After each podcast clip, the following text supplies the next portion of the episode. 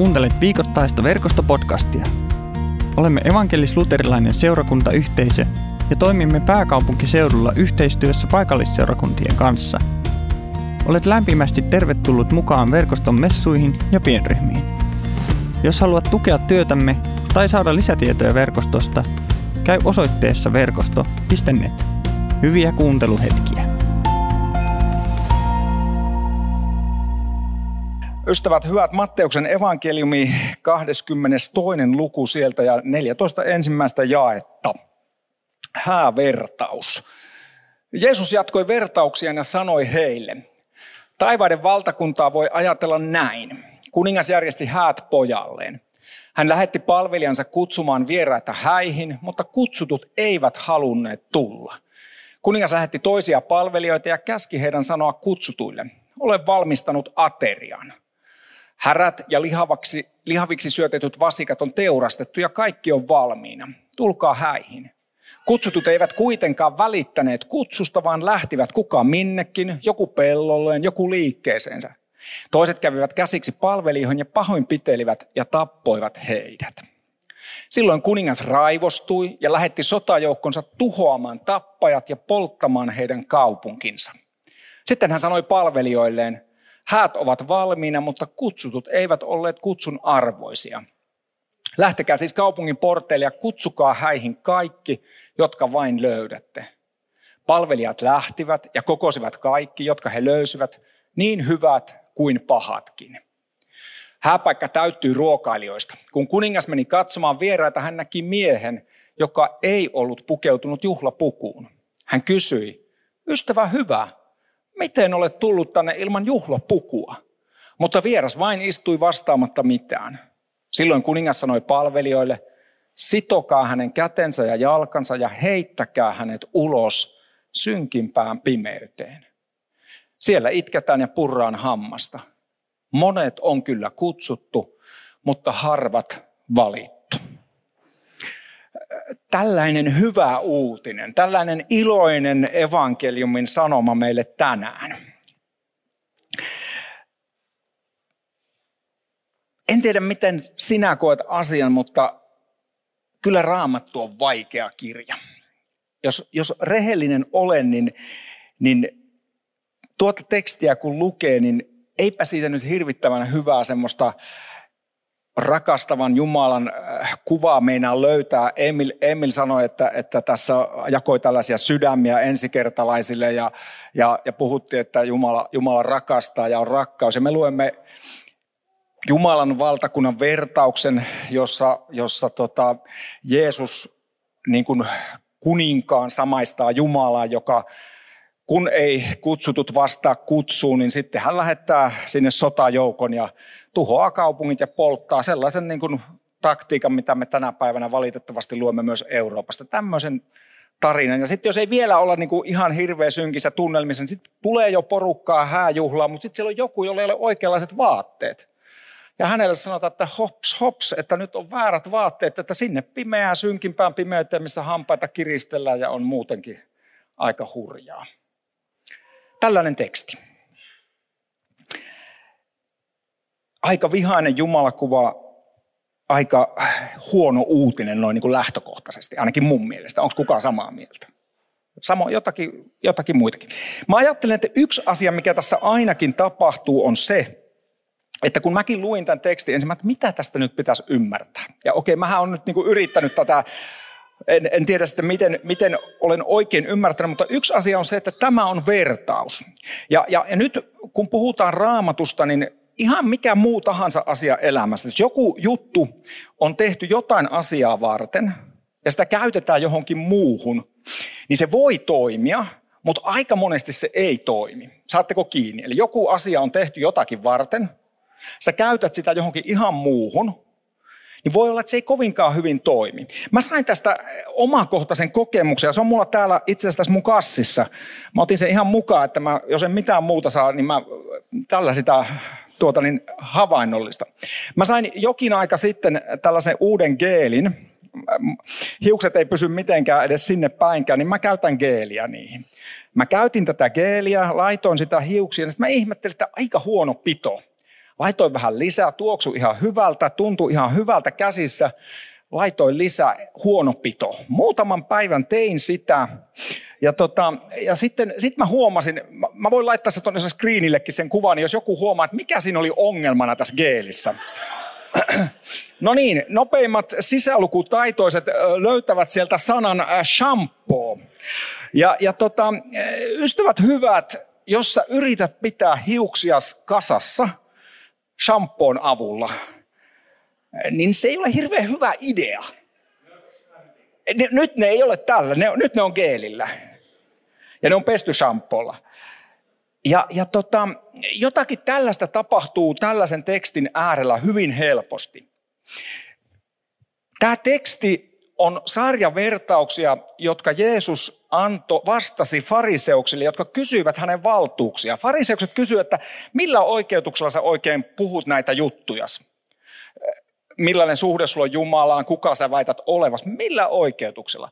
Ja Jeesus kertoo niille tämmöisen tarinan, jossa se niin kuin vähän vähän suoraan, ehkä nyt sitten anteeksi ilmaisuni, mutta ikään kuin näyttää vähän keskisormeen fariseuksille. Hän sanoi, että teille on lähetetty näitä, ta, näitä profeettoja kutsumaan teitä sinne Jumalan valtakuntaan. Te olette tehnyt siitä sellaisen äärettömän vaikean agility-radan, jota te itse suoritatte sitä uskontoa ja olette mielestänne aivan huikein kutsuttuja ja oikeassa, mutta te itse asiassa tapaatte ne profeetat – jotka yrittää teitä tuoda siihen Jumalan valtakunnan yhteyteen. Ja eräässä toisessa vertauksessa hän päättyy niin, että ne tappaa myös sen kuninkaan pojan, eli Jeesuksen. Eli, eli Jeesus sanoi, että tälleen te toimitte, ja itse asiassa te ette itse pääse sinne Jumalan valtakuntaan. Siis Jeesus ei puhunut tätä vertausta pienelle ihmiselle, joka epäröi ja haparoi ja mietti Jumalaa ja pohti, että onkohan Jumala olemassa ja mitä hän Jumala musta ajattelee. Vai Jeesus niin kuin antoi semmoisen niin tyrmäysiskun näille kavereille, jotka oli itseänsä täynnä ja kokivat, että me ollaan niin hyviä, että me tiedetään nämä Jumalan valtakunnan jutut. Ja, ja, tota, ja heille vastineeksi hän antoi tällaisen kertomuksen. Ja nyt se, se mikä vieläkin tuo shampoo tuolla näkyy, niin meille papeille ja muille hengellisen työntekijöille ja ihan kenelle tahansa kristityllehän voi olla se, että kun me otetaan joku teksti ja me sanotaan, että mutta kun raamattu sanoo näin. Ja silloin me päädytään monesti tosi, tosi niin kuin pahasti hatelikkoon. Voi käydä niin kuin pitkäsellä, että ei ole oikein pitoa. Ja, ja siinä meidän hyvää tai ehkä jossain kohtaa vähän ehkä tiedetäänkin, että tämä ei varmaan ihan tätä tarkoita, mutta hyvääkin tarkoittavassa asiassa asiat voi mennä tosi pahasti pieleen. Ja silloin meidän yhteisöistä ja, ja hengellisistä piireistä voi tulla sellaisia, jossa tulee tosi pahasti ruumiita, tulee hengellistä väkivaltaa, tapahtuu samaa, mitä ne fariseukset teki omana aikana. Ne piti ihmisiä niin kuin pihdeissä niillä omilla säännöillänsä ja sitä, kuinka sitä uskontoa tuli suorittaa. Ja nämä heidän alaisuudessa olevat ihmiset kärsi. Ja tänäkin päivänä seurakuntien, kirkkojen, järjestöjen piirissä tapahtuu sitä. Ja tässä kohtaa mun on, haluan sanoa että Jeesuksen puolelta anteeksi. Silloin kun me epäonnistutaan verkostolla, silloin kun me epäonnistutaan muina seurakuntina ja kirkkoina. Jumala ei ole vihainen, väkivaltainen Jumala. Jeesus antoi tämän henkilöille, jotka oli niin itsensä täynnä ja Jeesus antoi niille niin semmoisen isku, jonka Helenius sai muutama viikko sitten kehässä ja ne putosi kaanaveesiin. Tämä pohjustuksena siitä tästä tekstistä. Ja nyt mä annan muutaman, muutamasta asiasta kolme ajatusta. Ja koitetaan pysyä kyydissä. Mä oon, mä oon tota kolmatta kertaa tästä puhumassa. Mä oon ollut Pihliksessä 11 ja 16 Espoolahdessa ja se tuntuu, että se joka kerta muuttuu vähän erilaiseksi. Katsotaan mitä tässä tänään alkuun kolme ajatusta raamatusta, josta mä sanoin jo, että se on aika vaikea kirja. Ensimmäinen asia, ihan tämmöinen, varmaan monet tietää, mutta mä nyt haluan sanoa sen kuitenkin.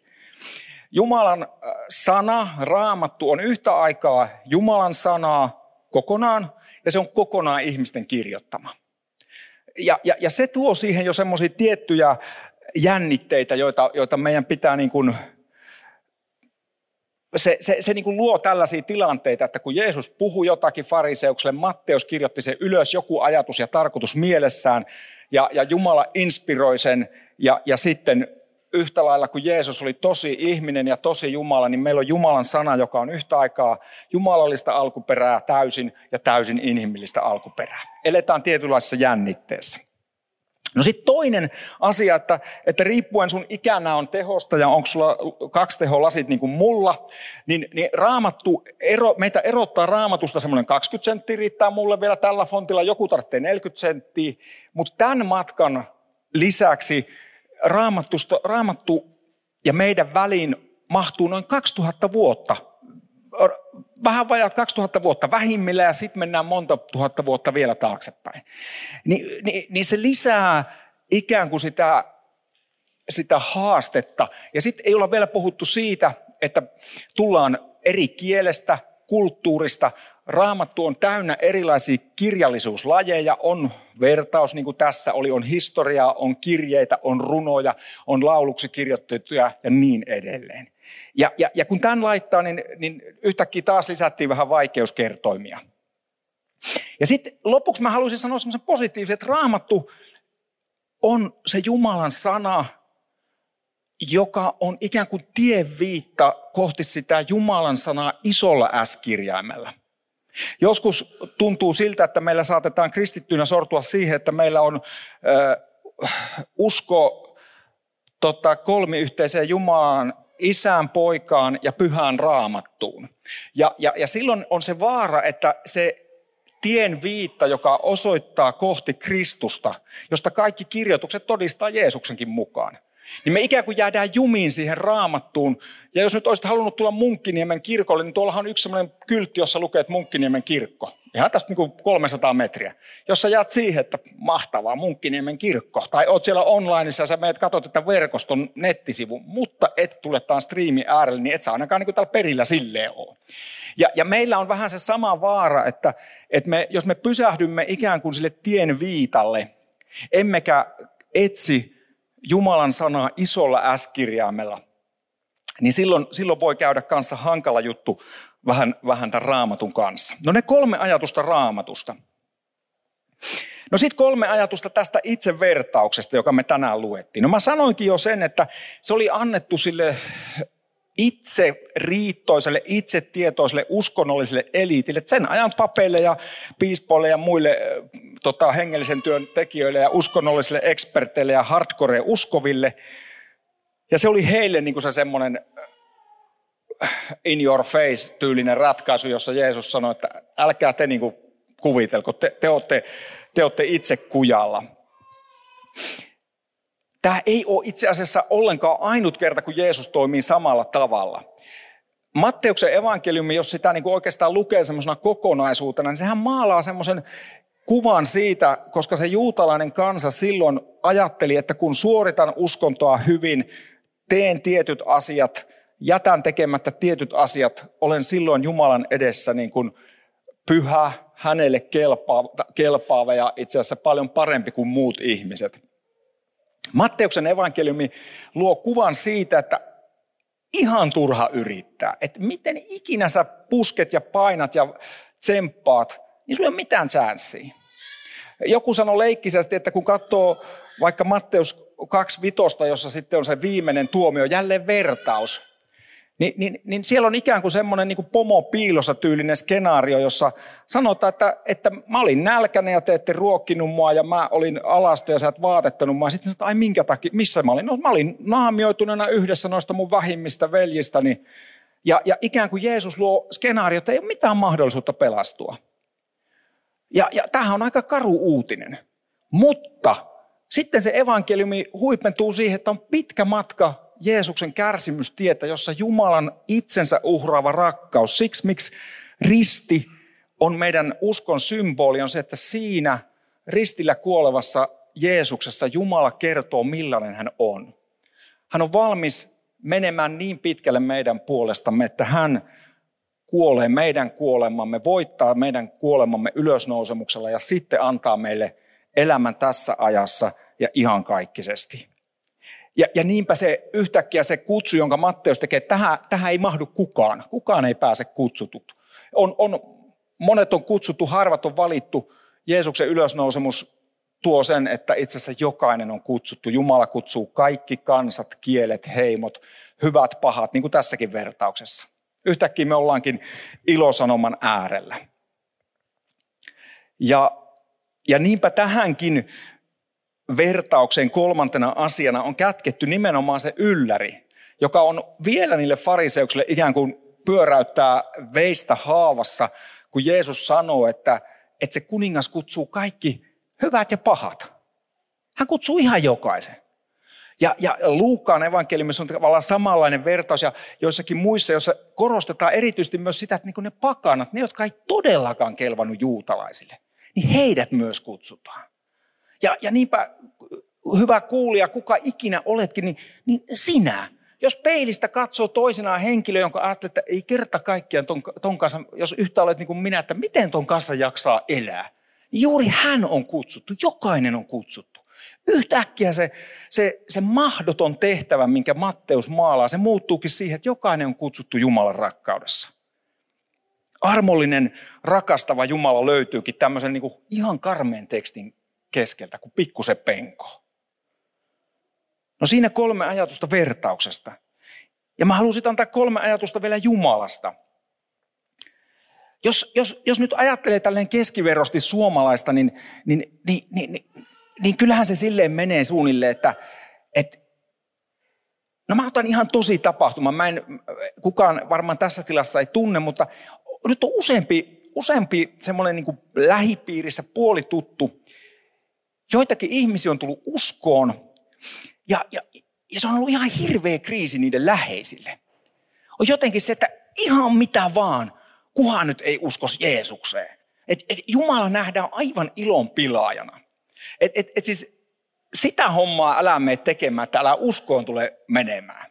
Ja, ja tota, jotenkin me ollaan onnistuttu usein täällä Suomessa luomaan sellainen kuva, että jos tähän, tähän niin kuin kristityksi hurahtaa, niin se on kyllä sitten, niin kuin siinä meni ilo ja elämä. Ja ehkä joku sitten vähän varttuneempi ajattelee, että no voisi sitä sitten ehkä joskus siellä elämä puolella, että jos se nyt kuitenkin, mutta ei nyt kannata niin kuin alun perin elää silleen. Että se, on, se on niin kuiva ja tylsä elämä. Ja, ja tämä vertaus on taas niin kuin sellainen, jossa jotenkin Jumalasta maalautuu aivan toisenlainen kuva. Tämä vertaus on jatkumolla vanhan testamentin tekstejä, jossa Jumala niin kuvasi sitä, että millainen hänen valtakuntansa on, niin hän kuvasi sitä hääjuhlalla, joka oli sen ajan niin parhaat mahdolliset bileet. Ihan parhaat mahdolliset. Ketkä muistaa jotakin sieltä, olette saattanut lukea Johanneksen evankeliumissa. Jeesuksen ensimmäinen ihme on sellainen, että hän tämmöisen niin hääjuhlaan muuttaa sitä vettä viiniksi. Ja hän muutti sitä niin saavitolkulla. Että siellä oli jo porukka vähän päissään ja Jeesus teki lisää viiniä.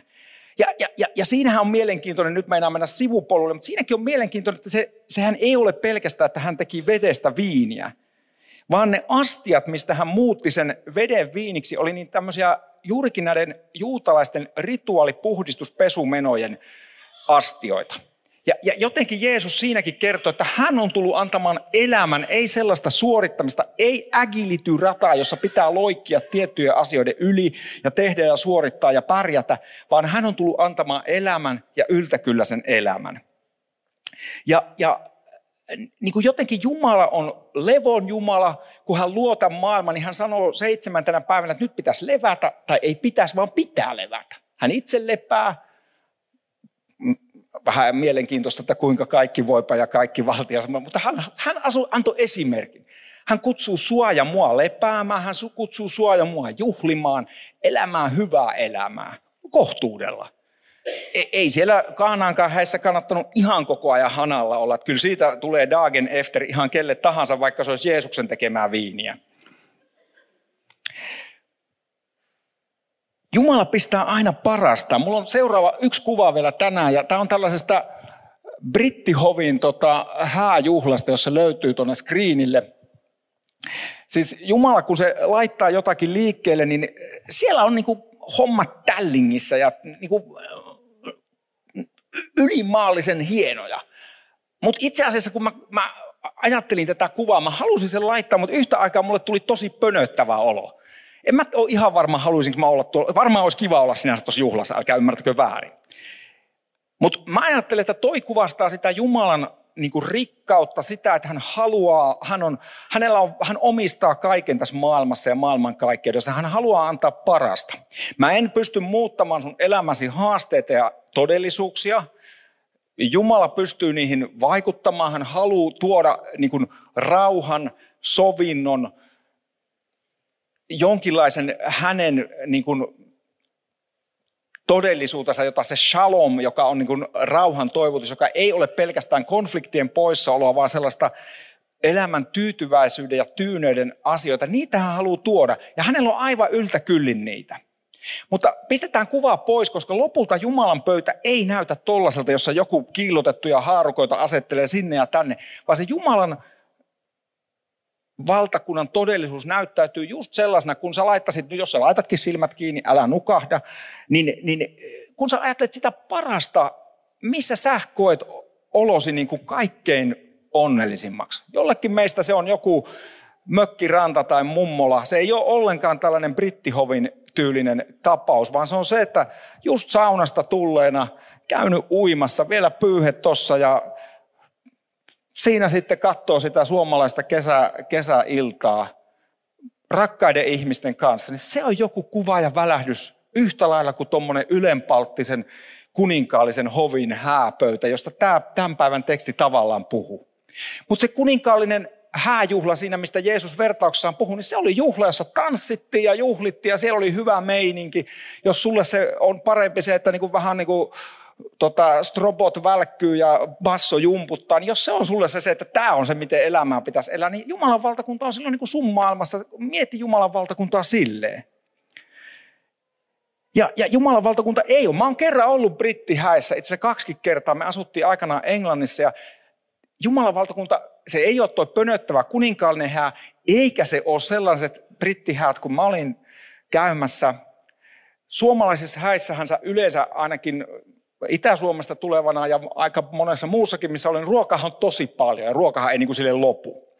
Me oltiin ensimmäisessä englantilaisessa häissä vaimoni kanssa ja me mentiin sinne ja, ja tota, sitten jatkot oli siinä ja ajattelin, että no, otetaan pikkusen jotain syötävää ja käytiin pikkulautaset siinä ja vähän naposteltiin ja juteltiin ihmisten kanssa, että lähdetään hakemaan vähän lisää. Mentiin sinne pöytään, katsottiin, täällä ei ole mitään. Sitten pikkuhiljaa jollekin, tuleeko tätä ruokaa lisää? Ei, ei, se oli siinä se kattaus. Ai jaa, nakkikioskin kautta kotiin. Jumalan valtakunta ei ole sellainen. Jumalan valtakunta on isän valtakunta, jossa on aina resursseja, koska hän on tämän maailman Jumala, joka, joka on kaiken luoja ja, ja antelias ja hyvä Jumala. Ja hän haluaa, että me voitaisiin ikään kuin löytää siihen hänen elämänsä yltäkylläisyyteen tässä elämässä ja, ja kerran elää sitä iankaikkisesti hänen rakkaudessaan. Nämä kolme ajatusta Jumalasta. Ja sitten aivan loppuun kolme ajatusta kutsusta. Tämä tarinahan lähti siitä, että kuningas lähetti kutsumaan ihmisiä siihen hääjuhlaan.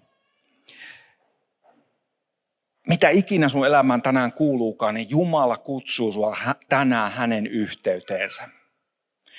Sä saatat kuunnella tätä puhetta jostakin luureista tai, tai, tai olla täällä munkkiniemessä ja sä et, en mä tiedä mistään, että puhuu mitä puhuu.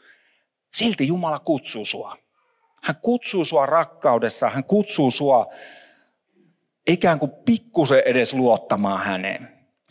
Mä oon monesti ruvennut sanomaan, että mä en oikein hirveän halua puhua, että kuinka uskova joku on. Mä uskon, että Jumala kutsuu meitä luottavaisiksi, ei välttämättä niin uskovaisiksi. Me ei monesti löydetä sieltä kaikkien elämän rososuuksien ja haasteiden keskellä, niin miten tässä vielä pitäisi jaksaa niin kuin uskoakin? Pitäisi niin kuin itsestänsä puristaa. Jumala kutsuu, että hei, mä oon luottamuksen arvoinen. Voisit sä luottaa muhun? Ja mä ajattelin, että tähän Jumala kutsuu tänään jokaista meitä. Toinen asia, mihin tai siinä, siinä, että Jumala kutsuu niin kuin luottamaan siihen lepoon ja elämään hänessä. Ei siihen, että mun täytyy lähteä suorittamaan jotain uskonnollista asiaa. Sanotaan, että Jumala rakastaa meitä juuri sellaisena kuin me ollaan. Ei sellaisena kuin meidän pitäisi olla, koska yhdestäkään meistä ei tule sellaisia kuin meidän pitäisi olla. Ei meistä tule valmiita ikinä tässä elämässä. Jumala kutsuu meidät tässä hetkessä juuri sellaisena, kun me ollaan hänen elämänsä lepoon ja, ja luottamukseen hänessä. Toinen asia, mihin mä ajattelen, että Jumala kutsuu meitä tänään ja meidän elämämme, ja tähänkin hän kutsuu tietysti meidän elämämme jokaisena päivänä. Toinen asia on, mihin hän kutsuu, niin hän kutsuu meitä olemaan kutsujia huonoa suomen kieltä, mutta pointti se, että kun me koetaan siitä jotakin siitä Jumalan hyvyydestä ja rakkaudesta itseämme kohtaan, niin sitten Jumala lähettää meidät elämään sitä meidän omaa elämäämme, meidän arkitodellisuuttamme, niiden ihmisten, niiden asioiden, oltiinpa me eläkkeellä tai työelämässä tai opiskelijoita tai koululaisia, mitä ikinä se meidän elämäntilanne onkaan. Jumala rakkaudessaan lähettää meidät tavalla tai toisella jakamaan sitä hänen hyvyyttänsä eteenpäin siinä meidän elämän piirissä. O, on niin kuin herkällä kuulolla Jumalan kanssa, että et, et miten Jumala kuiskaa sulle. Tulee ajatus, että sellainen ja sellainen ihminen, että hei, että mitähän sille kuuluu, laitanpa viestin. Mitä sulle kuuluu? Ei se ole sen kummempaa. Tulee tuttu tai tuntematon, niin hymyileekin sille. Ehkä käänny suomalaisittain pois, että varmistaa, että ei joudu katsekontaktiin kiittää bussikuskia, kaupan henkilöä. Ehkä jollekin uskaltaa kertoa, että, että kun se kysyy, että mitä teit viikonloppuna nyt, kun näette, no ei tässä mitään. Uskaltaakin sanoa, no mä olin, mä olin tuolla Munkkiniemen kirkolla. Oh, uh, huh. Touché, mitä siihen enää voi sanoa, että no niin ihan mitä sitten Jumala laittaakin. Jumala heittää jonkun tilanteen ja joskus tuntuu, että tökkää vähän bussi allekin, mutta ei oikeasti, aina kiskasee takaisin. Mutta mut ollaan herkällä kuulolla, mitä Jumala ikään kuin antaa meille mahdollisuuksia, tilaisuuksia, niin, niin, niin tota, jaetaan sitä kutsua hänen rakkautteensa ja hänen hyvyyteensä. Ja sitten kolmantena ajana asiana mä sanoin, että hei, vastaa siihen kutsuun tänään. Ystävä hyvä, mitä ikinä elämään kuuluukaan, niin sano tänään kyllä Jumalalle. Sano, no, tai sano edes okei. Okay. Kylläkin on vähän iso sana. Sano okei. Okay. Ja, ja tota, kato, kato, miten siinä käy. Kerro mulle, mut löytää panuatverkosto.net. Kerro mulle, mitä tapahtuu, kun sä, jos, sä, jos sä sanoit okei. Okay. On sanottu, että äh, mä en osaa pohjalaisia murteita, niin mun ei pitäisi nyt edes yrittää emitoida, mutta se jokseenkin kai on sanottu näin, että pohjalaisen miehen tai varmaan suomalaisen miehen äh, niin kuin se rukous, ja ehkä se on naisenkin, että niin kuin tiedät. Ei, ei, ei tämä hirveän paljon niin kuin pyydä meiltä. Se on sitä, että no, tässä mä nyt oon. Ja, ja me saadaan tulla just omine kysymyksinne, epäilyinemme, epävarmuuksinemme ja sellaisena Jumala meitä kutsuu ja, ja rakastaa ja, ja, ja kutsuu luottamaan. Oltiinpa hyviksiä tai pahiksia, niin kuin tuossa äsken kuultiin, niin Jumala on tullut tähän maailmaan etsimään jokaista meitä ja, ja kutsumaan elämään ja, ja lepoon hänen kanssaan.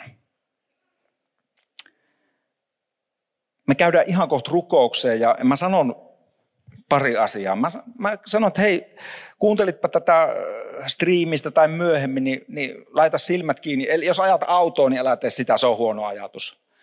Älä laita silmiä kiinni. Mutta jos sä täällä mun kanssa, niin varsinkin laita silmät kiinni ja, ja rukoillaan. Ja mä, mä, mä rukoilen ja mä sitten jossain kohtaa rukousta sanon, että jos sä haluat sanoa ikään kuin okei okay Jumalalle, niin ei, täällä ei nyt muutenkaan kukaan näe, mutta sä voit laittaa niin kätes sydämessä päälle ja sanoa, että tässä se mun sydän on, tämmöinen se on. Jumala, sä sen tiedät muutenkin.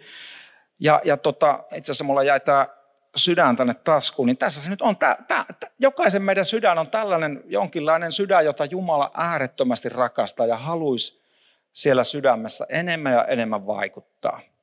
Ja mehän voidaan olla hirveän eri kohdissa ja mikä se meidän matka tänään onkaan. Joku meistä huomaa se, että mä oon ollut vähän niin kuin noin juutalaiset ekspertit. Mä oon luottanut aika paljon tähän omaan tekemiseen, koska mä on aika hyvä ihminen.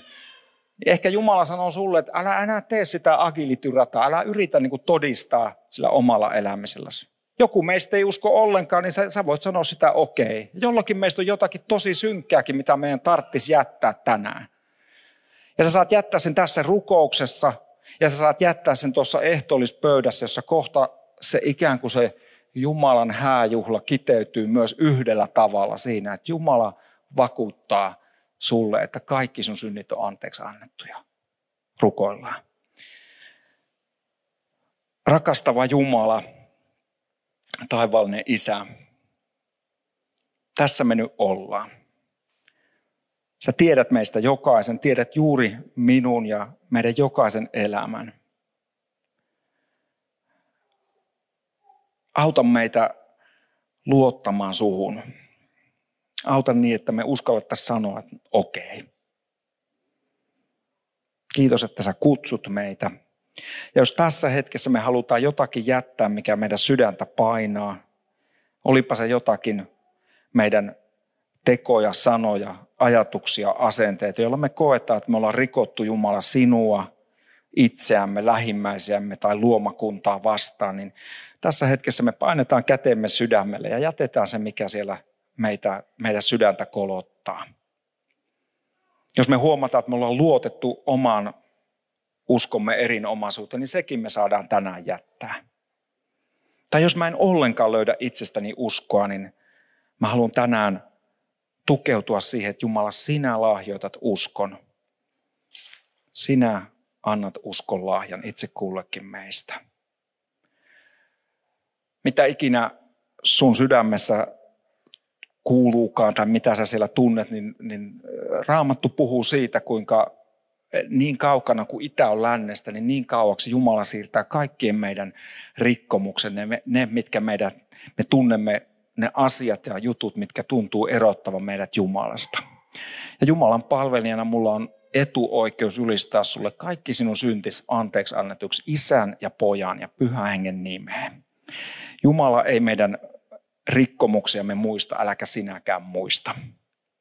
Ja jos sydämessämme on muuta itseriittoisuutta, tai mä en edes oikein tiedä, tunnenko mä Jeesusta, niin mä tänään rukoilen, että pyhä henki, sä voit itse kullekin meistä vakuuttaa sen, että Jeesus, sinä olet ylösnoussut vapahtaja, joka elät meidän kanssamme tässä ja nyt ja elämämme kaikkina päivinä.